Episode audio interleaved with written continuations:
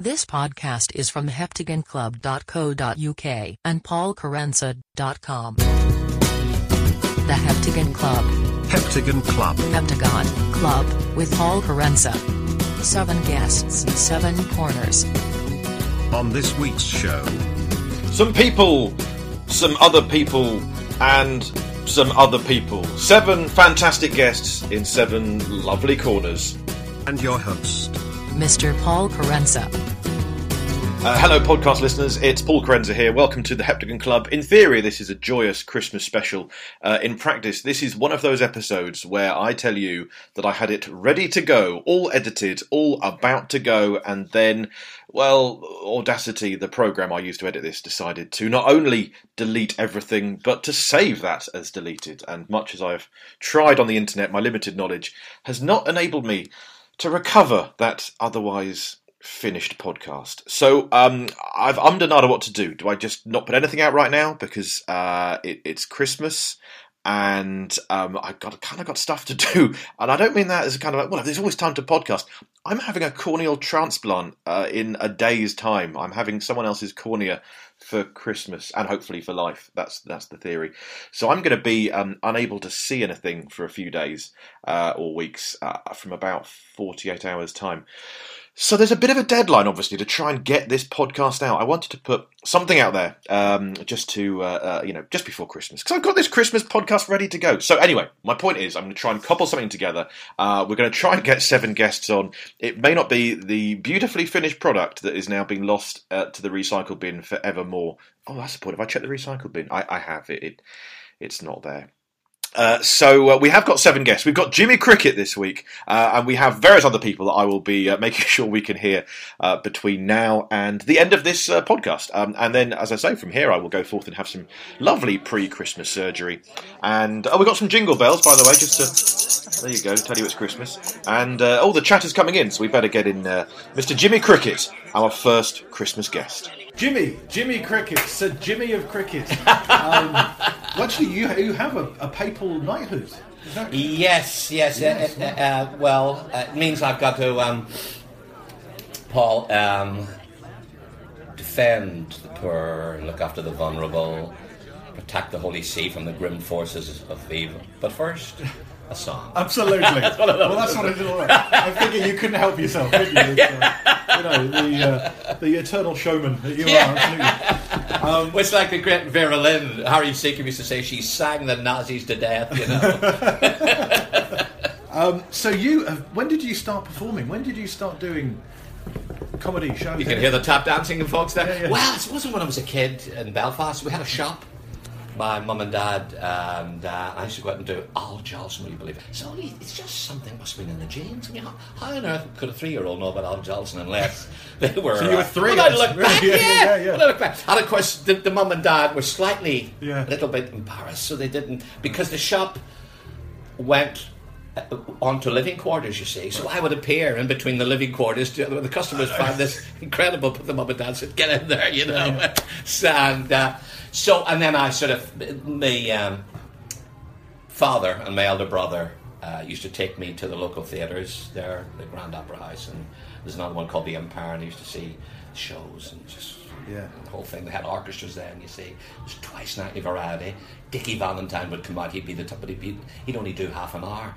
You would have uh, Mickey and Griffith County duo on, then there'd be jugglers, Martin Fraser's harmonica guy. You'd get the acts doing like ten minutes, just or eleven or twelve. Billy Dindy would be doing his eccentric thing. It was just two and a quarter hours of pure escapism, really, all accompanied by an orchestra. Mm. Seven or eight piece. And you know something, Paul, the actual M D, uh, Mister Cooney, was at the school I was at, Saint Patrick's, and I, I never, he, I could have learnt recording and all that. You know, you talk about sometimes you think you could kick yourself. Mm. Here was this great man, and I could have learnt and then gone to the shows and things and maybe befriended him and, and got into show business earlier. Yeah, exactly, exactly. You could have cut a few years off. Yeah, there, didn't yeah. You? Yeah. I took the long yeah. route. Yes, yes, yeah. Well, you say the long route. You, I mean, you've been performing now for however many decades, I don't know, but um, I always sort of think it. Uh, uh, I became a Red Coat and Butlins in Ireland. Okay. I was transferred over here, so the early twenties were Red Coat and Blue Coat days. Mm. If you know you, you didn't include them, I went full time when I was about mid-twenties, twenty-six, twenty, when I met my good lady. She was sixteen at the holiday camp. She's with us tonight, bless her, cutting yes. picking socks. And uh, so we've been married forty-two years, but we've known each other forty-four, so I would really be a full-time. Wow. Yeah. Good work, good work. Yeah, yeah, we, you hang on in, you know, and mm. uh, we just loved every minute of the, of the peaks and the troughs, really, mm. of it all. Really. Well, I remember, without wanting to age anybody, I remember when I when I was a boy, I, I had your joke books. I had, I letters had to my mummy. Yeah, letters to your mummy. Absolutely. all that stuff, all that stuff. I had it all, you know, so it's yeah. great stuff. I'd always had a nursing sort of write a little bit and sing a little bit, and I juggled a bit when I was small, but I never did it in the in the halcyon days, but I brought it back into the act, yep. doing it in a comedy way. Uh, I al- always did the eccentric dancing, because one of my favourites was, was Billy Dindy. I love vis- physical comedy, you see, Paul, and uh, so I just developed that a bit, and to be more an all-round entertainer, mm. that was a nice thing for me, that and uh, to, and that meant I was goal-oriented. Sure, you know? Sure, yeah. Well, that's the nice thing about, you know, because you're right, is obviously, um, you know, the comedy is through it, you know, in the, in the D N A, of course, but there is, you know, there's songs, there's yeah. jokes and stories and all that sort of thing as well, and it's, yeah. I think it's so refreshing to see, you know, this idea about the variety.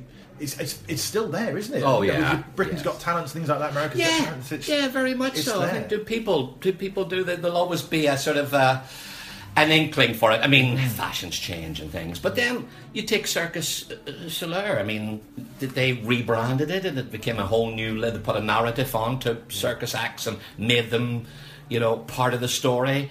As long as we can be creative, we can always keep something. Can rebrand it, really, you know? Absolutely. So, Jimmy, uh, delight to welcome a comedy legend to uh, the Heptagon Club. So the idea, if you haven't heard us before, seven guests, seven corners. Like I said, I'm in kind of a sombre mood because we did have this podcast good to go. But Christmas, the show must go on, and we we have a show for you here, including a Q I elf, so that would be quite nice. Um, I've had a very busy old time of it as well myself. I've been um, writing the uh, B B C Music Awards script. Uh, if you follow me on Facebook or, or Twitter, you'll see the uh, the year in review uh, poem that I uh, put out there, which was voiced by Danny Dyer, of all people. Uh, so that was uh, very nice. If you haven't had a chance to find it, have a look online. I've handed in a uh, a book for next Christmas that's due out as well, about a, a whole history of Christmas. sixty thousand words on that. Uh, so we'll be trying to maybe spruce the odd Christmas fact or through or, or, or two throughout this episode as well. So we'll see how that goes. Um, right now, that let's um, we talk about variety uh, for Mister Cricket there. This is a, a, a very much the, the new variety, is this podcast. We have, um, in fact, a guest with a guitar over here, Gav Milnthorpe. Hi, Gav. Hi, Paul. I know you're interested in uh, receiving some fascinating Christmas facts. So yeah, we've got some facts. That's fantastic. I've got one for you. I bet you don't know.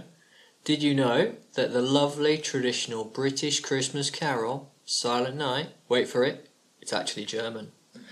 Stille Nacht, Heilige Nacht. Uh, yeah, I did know that. Oh, you did know that? Okay. All right. Well, you may not know that some of our other favourite traditional British Christmas carols are also um, German, such as um, "Away in a Manger." That's that's um, that's German.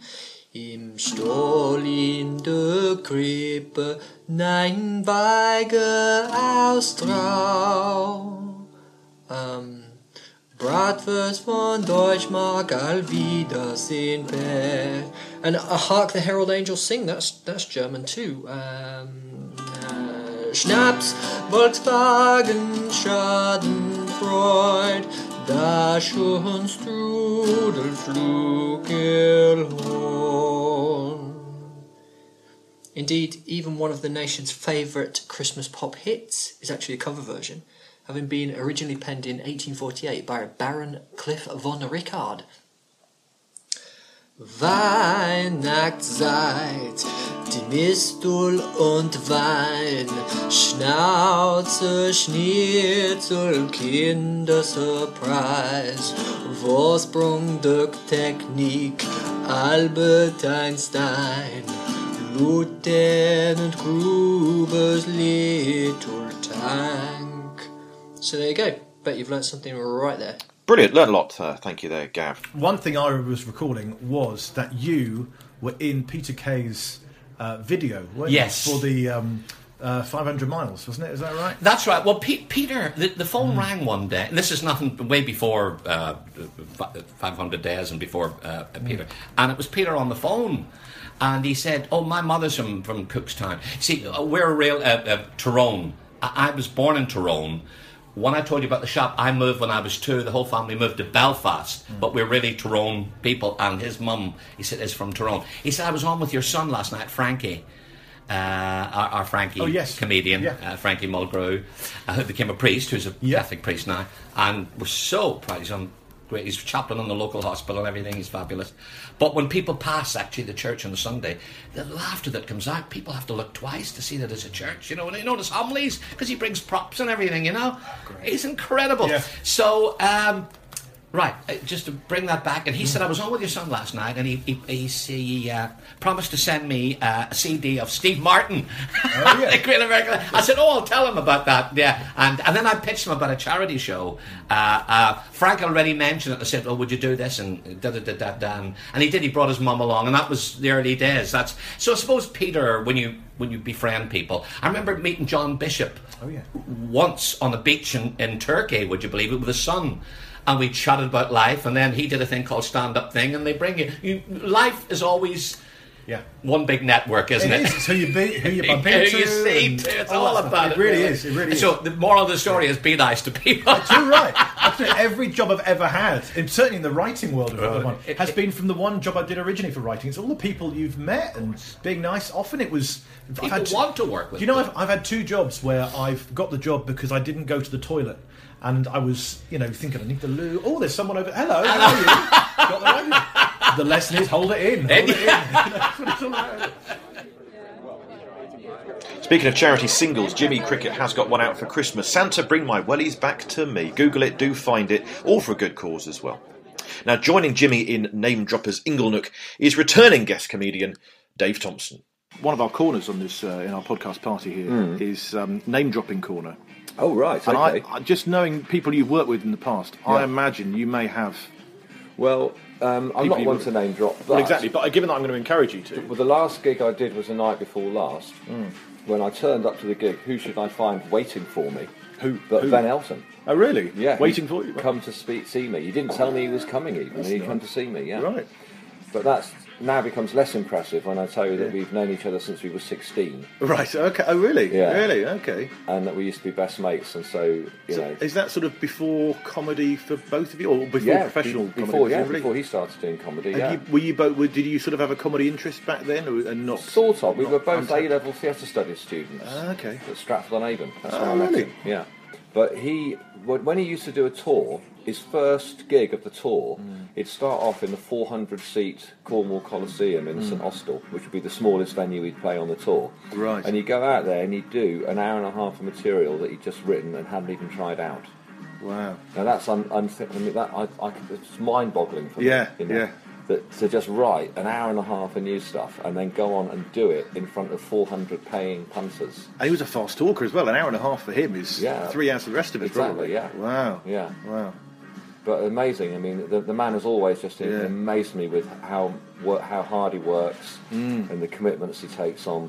Yes, absolutely. Yeah. yeah. And the funniest yeah. I've ever seen him, I think, doing stand-up was when I saw him doing the warm-up, the studio audience warm-up for the Blackadder two.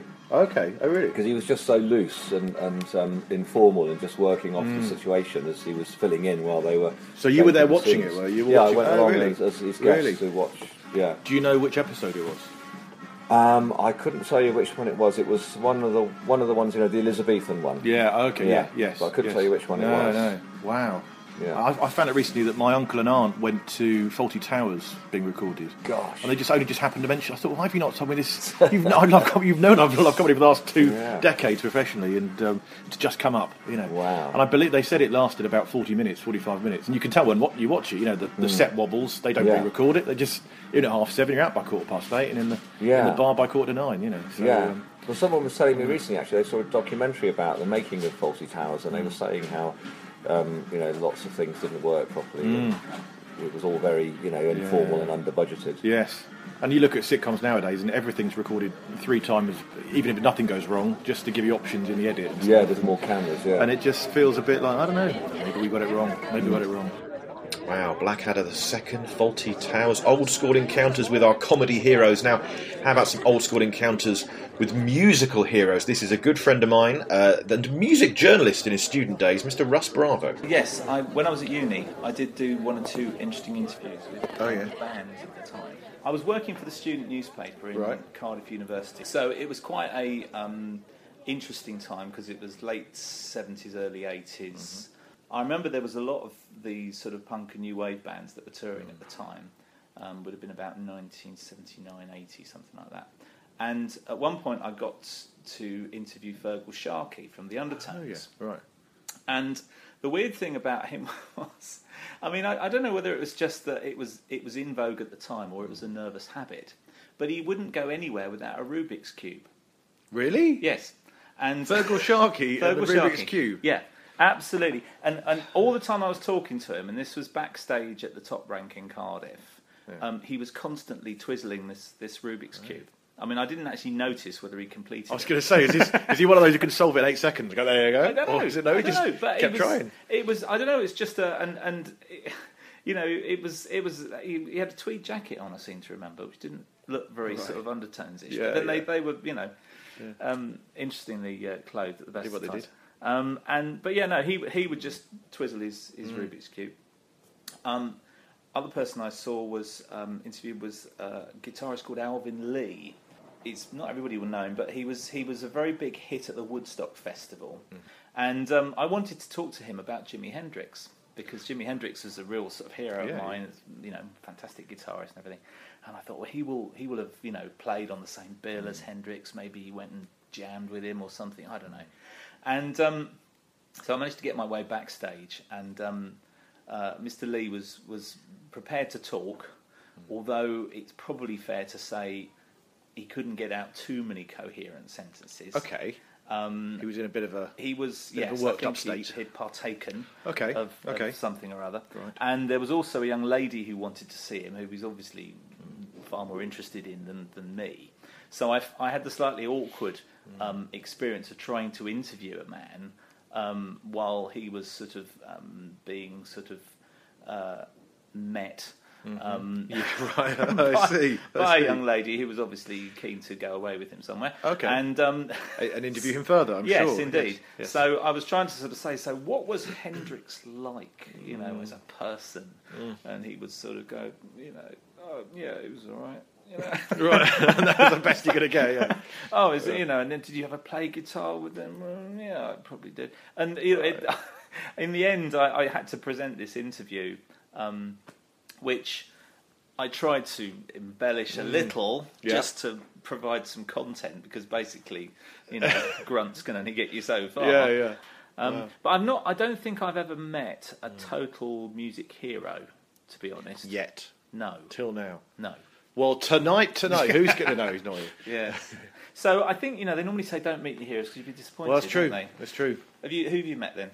Who've I met? I had a... Well, my my, my favourite band, as has been widely documented, is Swedish power pop combo Roxette. Okay, yes. And um, I, I I nearly met them. I've seen them live once or twice. And uh, I, I had the idea a few years ago to do a Roxette musical. Right. Um, because it was a few years ago now, Ben Elton had just done his like third or fourth. He'd done We Will Rock You, which was mm. popular. Yeah. He'd done Tonight's the Night from Rod Stewart, which was less popular but all yes. right. And suddenly, like every band is getting one of these jukebox musicals. I thought, well, yeah. surely who's better to write the Roxette musical than than a writer and Roxette fan, yeah. Paul Kerensa. And so I, I, I, slightly for a joke ahead of an Edinburgh Festival show, I thought I'll, I'll send a letter to their manager. Mm. If I get a reply, I can. Just make a little joke about it or something, and and and I gave the whole synopsis. It was going to be called Joyride! Exclamation mark the Roxette musical about a fairground and runaway. All this sort of stuff was yep, there, yep. tying all the songs. And she replied and said, um, "Sounds interesting. Okay, let's see if we can." I was going, "Really? Okay." Um, and she lined up a meeting for me with um, one of her co- contacts, who was one of Sweden's leading. Uh, theatre directors. It wasn't a member of ABBA, was it? It wasn't a member of... No, no. Okay. But this guy is a theatre director in Sweden and, uh, and knows them and we met up, we had a coffee, we talked for an hour or so about my idea. I had to sort of suddenly wax lyrical about this synopsis that I sort of made up on the back of a beer mat, if I'm honest, and um, go, no, this is really good, yes. This will be really serious. The thing stuff. is, people will really care about the characters. Exactly, it's all about the characters, all about the characters. Um, without thinking, no, I've just made this up as a little jump between Fading Like a Flower and Listen to Your Heart. And... Um, And he'd sort of nearly got going, so he said, "We'll write it up a bit, and we'll, and then I'll arrange a meeting for us and and Per and Marie, which are the two members of Roxette." Mm. And and and I never did it, and yeah. only because I thought I could blag my way in front of him for an hour. Yeah. I don't think I really want to meet my two musical heroes and have to. You know, this is stuff that you have nightmares about, having to ad lib for an hour in front of your musical heroes yes. about a show that you've really put no real thought into. Yeah. So for that reason. Uh, I've passed on meeting those heroes. But, yeah. Um, so the the, the, you know. the Roxette loving public is still waiting. They are still waiting for the Roxette musical. And if yeah. if ever whatever comes out and I'm not part of it, I'll be really gutted. I should have done it. I should have done it. Yeah. So speaking of Roxette, if you did listen carefully at the B B C Music Awards, and if you didn't watch it, what's wrong with you? Uh, you would maybe see a little mention of Roxette at one hour thirteen minutes and forty seconds, but that's nothing to do with me. Um, now I've been trying to nobble a few guests at the Music Awards. See uh, Robbie Williams, see if he could get him on the podcast. That'd be nice. He's thinking about it. Kaiser Chiefs. They're going to get back to me. Uh, Craig David's interested, but he's checking his diary. He's uh, he's busy Wednesday to Saturday, and he's chilling on Sunday, but Monday, Tuesday look positive, so uh, we'll, we'll see how that goes. Now, one thing I wanted to do, actually, though, was uh, I have just handed in this Christmas uh, book, A History of Christmas, and one of the things I did in it was do the history of the Clement Clark Moore's uh, A Visit from Saint Nicholas, you know, that famous uh, 'Twas the Night Before Christmas poem. So I've sort of put pen to paper and done a little poem about the history of the poem, if that makes sense. And I thought I'd give you a little sneak preview here, ready for Christmas. Here we go. "'Twas the night before the night before Christmas, and all through the den not a sound could be heard but for Doctor Moore's pen. The man was a minister, preacher and writer who penned Hebrew lexicons and now something lighter. He'd studied the myths of Saint Nick worth preserving and borrowed ideas from pal Washington Irving. Now Irving's depictions of Santa had sleigh with gifts and one reindeer taking flight Christmas Day. So Doctor Moore scribbled on Christmas Eve Eve, this tale of Saint Nick, new notions conceived. This jolly old elf now had little round belly that shook when he laughed like a bowl full of jelly, and he'd gained extra reindeer, Dasher and Vixen, Prancer and Dancer, Donder and Blitzen, Comet and Cupid, and if someone's excluded, it's a hundred and seventeen years till there's Rudolph. It seems now the chimney is his favourite entrance, the easiest route to deliver the presents. And Doctor Moore changed the events by one day, so it's now Christmas Eve that Santa rides on his sleigh. The Protestant Church still saw Christmas as Catholic, and Doctor Moore thought, well, this dating's elastic. Make it the twenty-fourth. Don't get embroiled in questions of Christmas Day rights getting spoiled.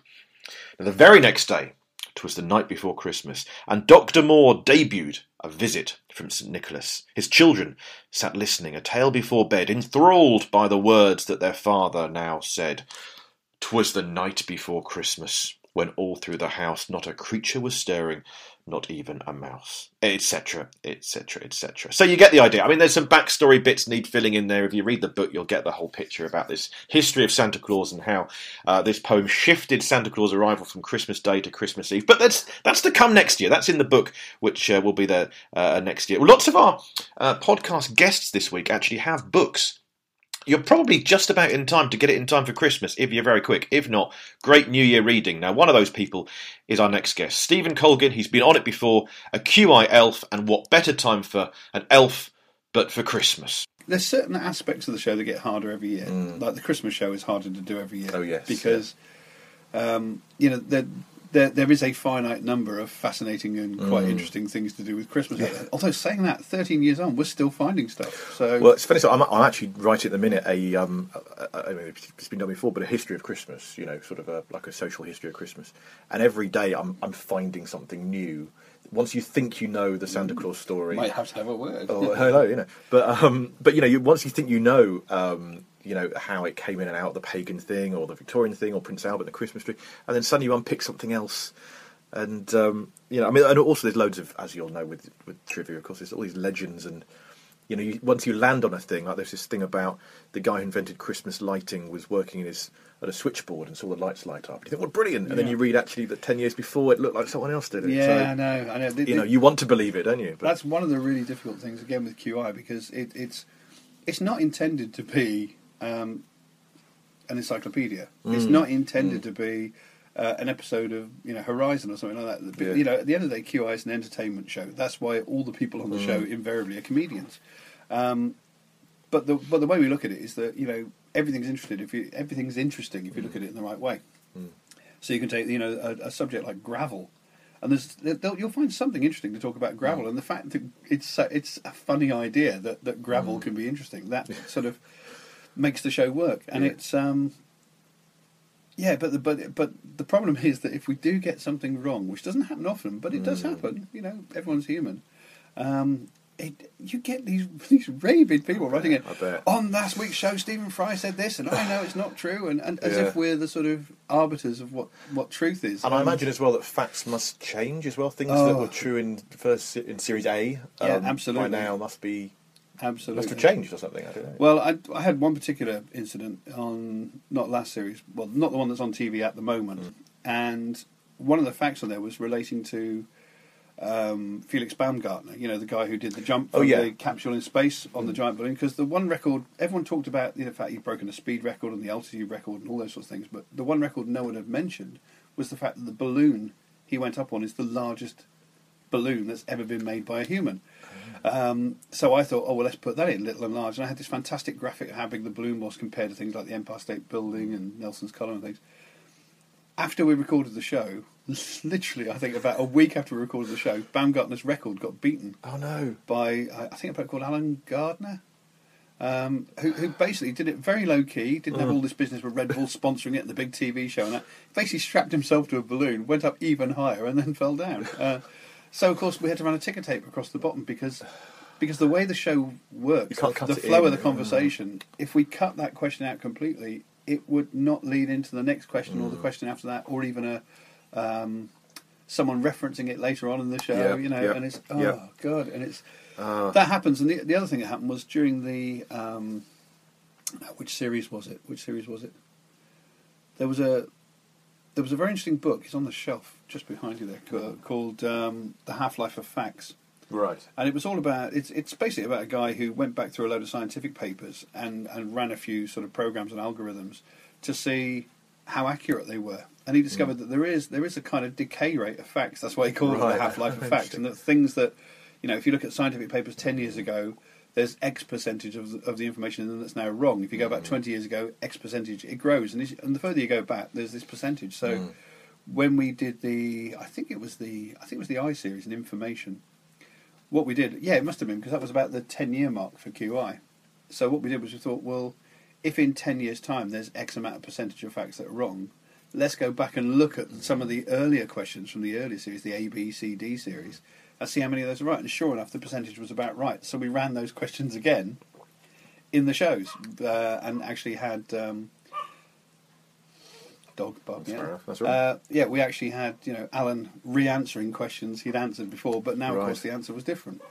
And were there ones that he people had been told were wrong before?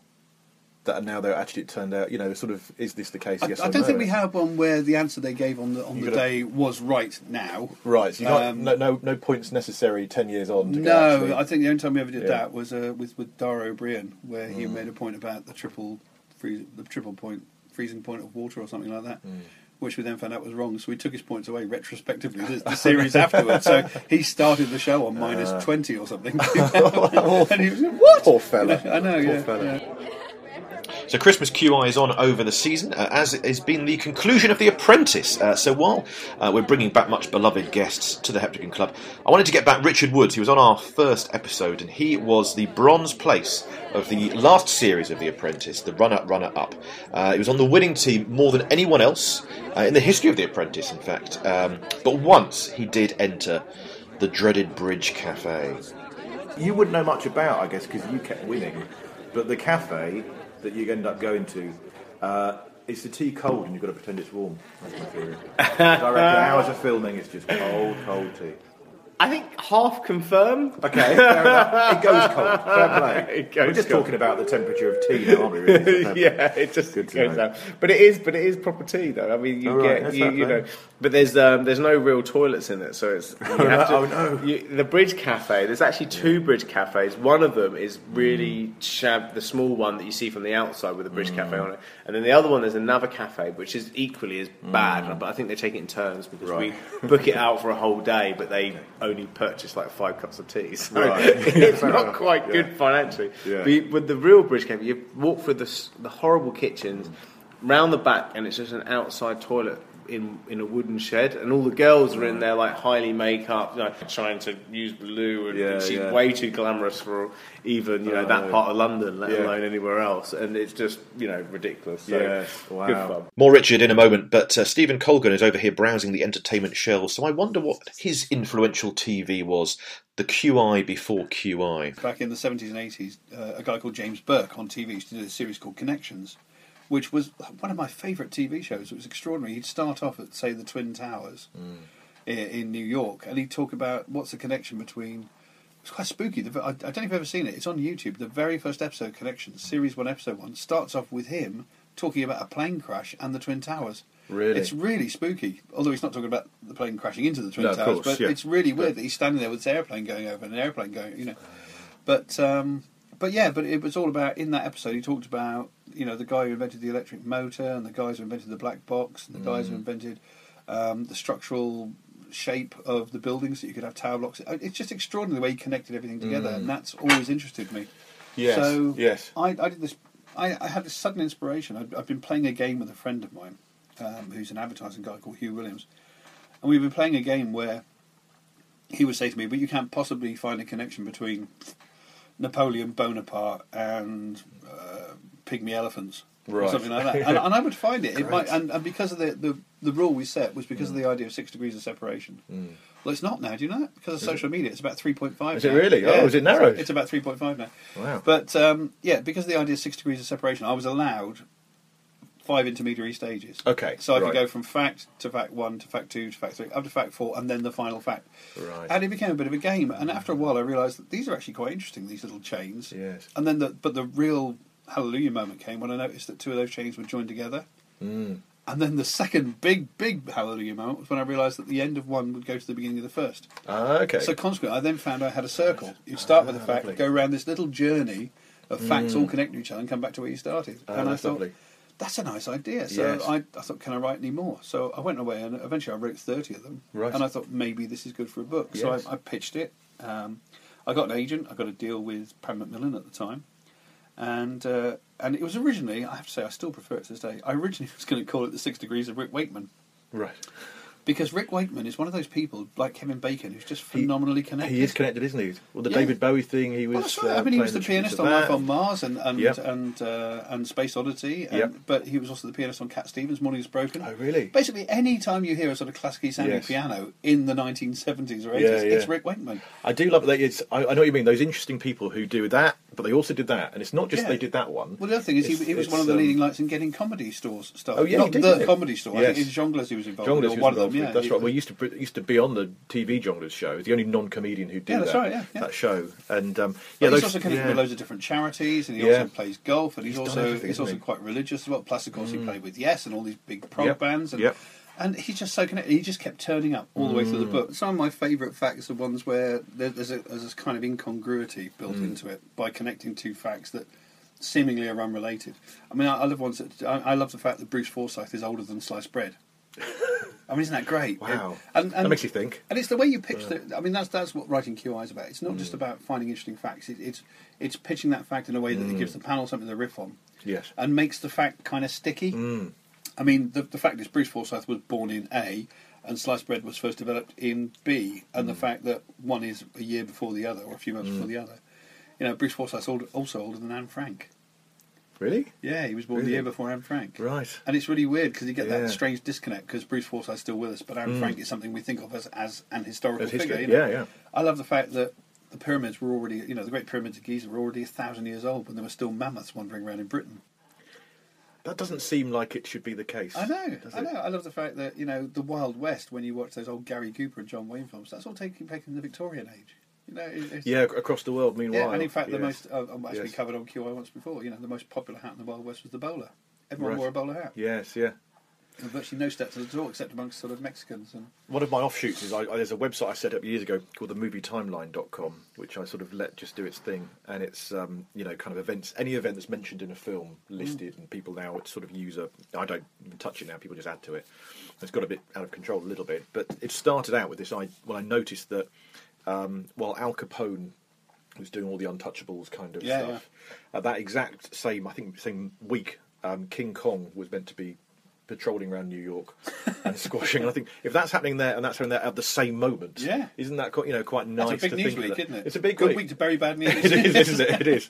Cameron would have a field day. Absolutely. I think my absolute favourite. I mean, mm. if you want one to end on, I think mm. my absolute favourite of those incongruous ones is the fact that you could have gone by tube to see the last public execution by hanging in the U K.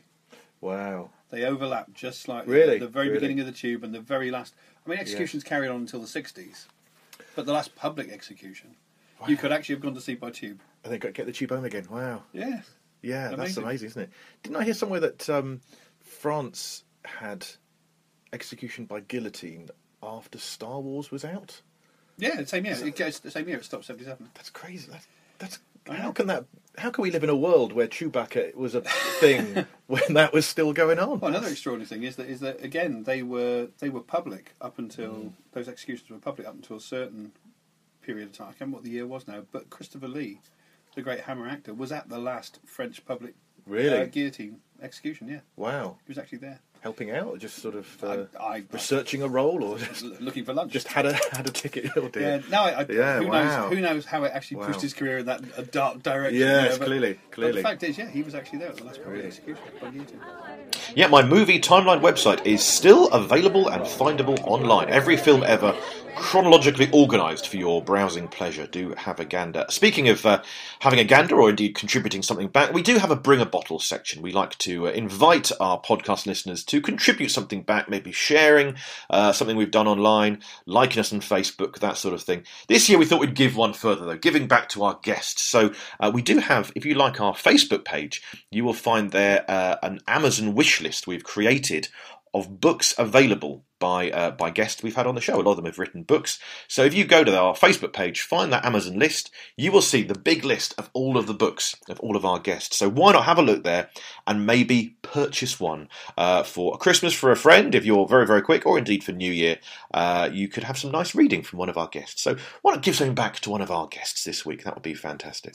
While we're giving back things, we should actually give a big shout-out, uh, if, if that's what they call it uh, nowadays, to, even though they're not listening, but Kermode and Mayo's podcast. I'm well aware we have sort of inherited the corner thing. We have Name Droppers Inglenook, we have the Trivial Cove Joke Corner, uh, and Mayo's uh, and Kermode's podcast do have these corners as well. So um, we're very grateful to them. And that wasn't a, a knowing uh, inspiration to this, but by about four episodes in, I started to realise that I think they had that idea first. So a big, big thank you to Kermode and Mayo. And if you're not listening, well, you, you probably are. It's the, it's the number one podcast in Britain, I believe. Um, so uh, speaking of films, now I was just thinking about the blockbuster video uh, uh, revolution that we had years ago. That it means they're no longer on our high streets. We've lost blockbuster video. Um, and uh, it was a shame, wasn't it, Richard Woods? I remember Blockbuster. Blockbuster used to be a day out for us. On a Sunday, we would go out and we'd go to Blockbusters, we'd get a couple of D V Ds, we'd go mm. to the shop, we'd get a few packs of crisps or whatever yeah, it is. Yeah, yeah. You would then go to Starbucks, get a coffee and go home. Mm. Um, and that that used to be my Sunday. Yeah. And um, a couple of kids get in the way of that now. Yeah, but oh, also, that, that also that, yeah. the fact yeah, yeah. there is no Blockbuster as no, well. No, I know. Also prevents it. And, and this, yeah. it became sort of a really big routine. So I think we were mm. one of the last people to ever go yeah. to things. Wasn't there a, wasn't there a... another thing, wasn't Blockbuster, wasn't called Hits or something, and wasn't uh, there yeah. one in Windlesham where yes. the old wine oh, yeah, shop was, used, was it where the wine the shop used to be? Yeah, yeah, yeah. I used to be, we used to be a member there. Yeah, we used to be a member there, and in Wildings we had the uh, little laminated card. yeah, and, uh, but I mean, you you were an eighties baby, or did you just yeah. know? Born in seventy-nine, I was. Oh, so you yeah. weren't. Okay, so, right, no, so but yeah, but yeah. you'll remember. What, do you remember the uh, the the film? Oh. Oh, it's going to be one of those really annoying things where I, where I start a sentence, I can't remember what... It, it It was a film where there was lots of kids in a music record store, and it was... Uh, I can't remember it now. Kids in a record store. eighties. I mean, it sounds very eighties, doesn't it? Straight away. It was, yeah, and it was like this. With a leggings. Yeah, yeah. It was, it was one of these iconic right. films of the kid growing up, and they're all working. Is it, it Empire it's, Records? Yes, Empire, Empire Records. Records. Brilliant. Yeah. yeah, it's yeah, a brilliant yeah. film. Yeah, it's sort of yeah, I would yeah. imagine Richard Branson's Virgin Records right, sort of yeah, to have been yeah, yeah, like yeah. in the time. Yes. And it's brilliant. And that whole going mm. to somewhere to go and live popular culture yes. and be part of it Absolutely. and be able to acquire mm. a piece of popular culture yeah. like a D V D or or even a you know an L. if we yeah. look up further than our generation, yeah. um, and uh, and now where do you go? I, I know, this is it. You and know. You're sitting on your sofa and you haven't moved. So well, it's what? why there's this um, your record shops coming back again, mm. and people going there just to have because it's the experience of going there, and it's not just downloading the M P three. But I, I'm a, an avid collector with um, uh, more spaces filled with L Ps than um, my wife is comfortable yeah. with. It's probably fair to say. Fair but, and I just I, I think A, the sound is better. Right. As a bit of a musician, yeah. the, the, the, the depth is greater because with compressed music on C D, mm. you lose the, the top end and the bottom end. So you get, okay. you know, the music gets kind of scrunched into a, a, right. a, a, a shorter... So let's, because uh, I'm useless at this sort of stuff. So when, when you say top end and bottom end, do you mean like bass and... Anti-bass? What's the opposite of bass? Soprano? Yeah, I don't know. Yeah, the, the, the, the treble end of things. Okay, okay, right. But it's also, it's also I think it, it's got a warmer feel right. somehow, and I don't know quite the mechanics of that. I'm not so yeah. technically minded. But, you know, when you stick a, vi- a needle on a bit of vinyl yeah. and you've got a decent pair of speakers, you know, if it's a live album, it's like you're mm. at the gig. If it's uh, a really intimate little acoustic album or something, it's yeah. like the guys in the room with you. And I just remember it was much more of an event. You know, right. you would actually ask your mate round to your house to mm. sit down and listen yeah. to the new Bowie album oh, yeah, or the new yeah. Led Zeppelin or whatever it might yeah. be.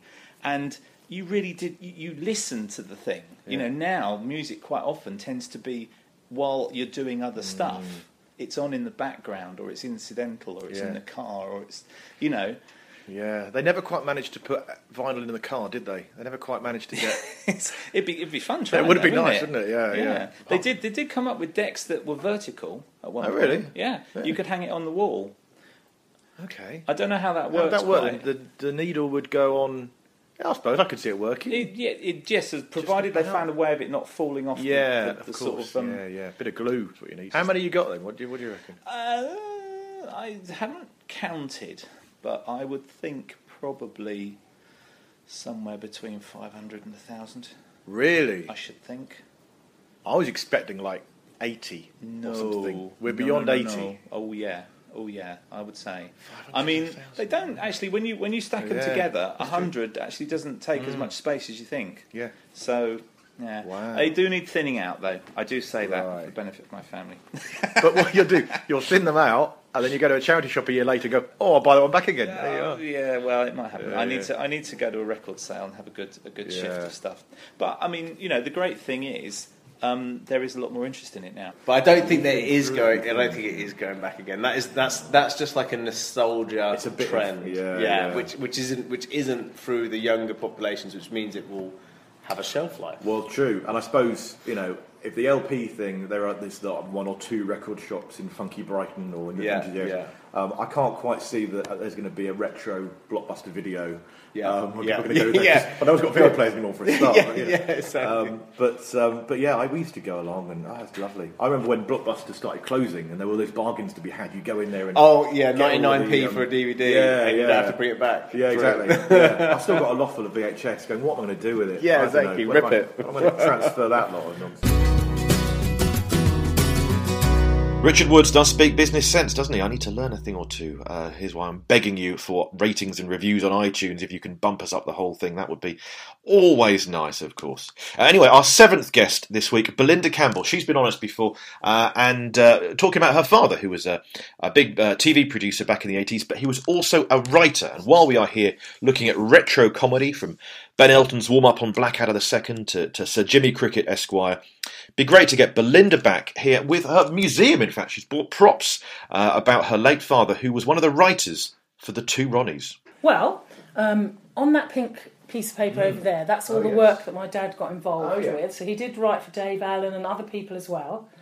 Generation game. Yeah, so he was very funny, my dad. But of course, I was younger, and I he passed away when I was fourteen or fifteen. So although he made me laugh, I, mm. I couldn't tell you, you know, loads of different things he used to say to me. It's a different generation thing, isn't yeah, it? Yeah, I, I looked up to child, him, yeah. I idolised him, and mm. um, he did make me laugh a lot. We made him laugh. And his sister says of him that he was a real people watcher, and he could write something very funny out of just... Mm. normal situations, just make them sound really funny. So obviously he was good at what he was doing, otherwise he wouldn't have written for the Two Ronnies and Dave Allen and people like that. Groucho Marx. Yeah. Groucho Marx, that's that's old school, isn't it? Michael Burney Winters, Tommy Cooper. Yeah. Roland Martin's Laughing. Yeah, classic, classic so comedy, he, isn't he obviously it? Had a what? a talent. Wow, wow, but great. I didn't as mm-hmm. I was not an adult, so I didn't couldn't appreciate all his Yes, yeah, yeah. But I do remember having the giggles with him. I, I, just in Twickenham, down by the river, a conker fell on his face and he was bleeding. We were all in stitches for ages, the three girls and him. And, you know, so he made us laugh as well. And then he well got as... stitches. yeah, yeah, yeah. Wow. So it's a great together. heritage to be part of, isn't it? And, you know, I mean, the two, the two Ronnies for me is, yeah. I think, as, as good as it gets. Yeah. Um, love it. Um, so there's a book here, More of the Two Ronnies, The Best of the Ronnies Dialogue. And uh, he's one of the guys. That's amazing, isn't it? Yeah. There you go. Yeah, wow. Really proud of him. Very good, very good. The last word this week from Jimmy Cricket. Um, so before we were talking about just many various names of, you know, uh, Ken Dodd and yeah. um, and other people you've mm. seen and worked with. What the the the performers you've seen over the years? Who have you found to be particularly inspirational, or just downright funny, or just the best performance you've seen? Yeah, I think Ken um, just he, he's right up there. Ken and Bobby and Tommy, I just really love them, and I'm, I just think, are we going to see any more double acts? They're they're so precious, mm. you know. They're rare, aren't they? They are, rare, yeah. they are, and because I love that double. I was probably, if I had a got a strip man, I probably would be in a double act yeah, yeah. because then I can create the mayhem. I'd sort of do it now using the audience as a straight man, I suppose. But. Uh, The, um, yeah, Bobby and Tommy. Um, I'm trying to think. Uh, Stu Francis. I mean, the Crankies mm. are lovely too. The yeah. Crankies still. They don't, obviously, they, they do their pantomime in, in Glasgow, but they're very mm. professional uh, when I, any time I've watched them. But, like yourself, Paul, I really do love you and Milton Jones and Tim Vine, and I'll be the first one people say, well, what about you? I'll throw your names at them because you've You're you're clean, so the whole family can watch you. You see, mm. and and that's and, and sit and enjoy it, and that's so important. I think really for comedy to be wholesome and, and that you mm. know it means you have to work a bit harder. But hey, that's all the better because then you're you're raising the bar for yourself, you know. And indeed, next week's podcast uh, has Tim Vine, Milton Jones are both on it. In fact, what a lineup we've got next week: Tim Vine, Miranda Hart, more from Milton Jones and Sally Phillips. It's the dream team, as if this week's team wasn't dreamy enough. Thank you, Jimmy. Thank you. Pleasure. Thank Pleasure, you, Paul. Now, if you like our Facebook page, you will see that link to the Amazon wish list of books from our contributors. Do uh, have a look there. Richard Woods' book is The Digital Trailblazer. Dave Thompson has a book. Stephen Colgan has has many books, um, and do have a, a gander there. Jimmy Cricket even has his letters to his mammy, and indeed his Christmas single, Santa Bring My Wellies Back to Me. I do hope that Santa brings you what you would like for Christmas. I'm hoping he's going to bring me a, a new cornea and indeed a working computer that hopefully won't delete podcasts as I'm about to launch them. That's always a shame. Hey, you, has anybody said to you today? So anyway, have a blessed break, a Merry Christmas, an awesome Advent, a nice New Year.